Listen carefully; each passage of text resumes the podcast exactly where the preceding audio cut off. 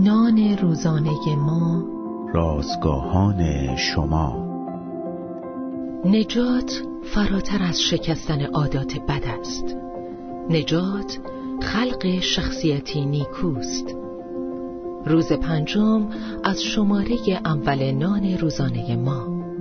تغییر خارقلاده عنوان و اعمال باب نه آیات یک تا نه متن امروز ما از کلام خداست. ویراستار روزنامه وقتی از مرگ شخصی به نام آلفرد نوبل مطلع شد به اشتباه تصور کرد که متوفا باید همان مخترع دینامیت باشد. بنابراین یک آگهی ترهیم با عنوان نوبل تاجر مرگ منتشر کرد. هنگامی که نوبل شرح مرگ خود را خواند همانند نابینایی که ناگهان بینایش را به دست آورده عکس عمل نشان داد. از آن روز به بعد نوبل خود را وقف اهداف انسان دوستانه به خصوص صلح کرد. سولوس ترسوسی تغییری بسیار شگفت انگیزتر از تبدیل نوبل را تجربه کرد. وقتی که در راه دمشق برای اسیر کردن پیروان عیسی حرکت می کرد به چشم خود خداوند را ملاقات کرد.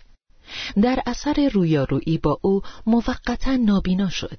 سولوس باقی زندگیش را برای خدمت به کسی که قبلا به او جفا میرسانید وقف کرد و دشمن عیسی رسول وقف شده او شد احتمالا تجربه شخصی ما اینچنین نباشد با این حال باید از خود بپرسیم که آیا ملاقاتی با منجی داشته ایم؟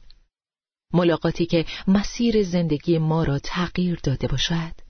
اگر چون این تجربه ای نداشته اید به یوحنا باب سه مراجعه کنید و آنچه را که عیسی درباره تولد دوباره گفت بخوانید.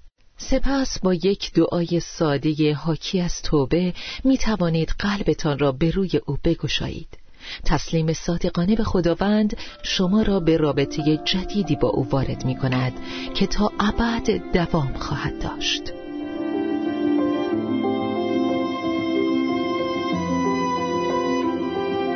کلیه حقوق متن این اثر متعلق به انتشارات جهان ادبیات مسیحی است.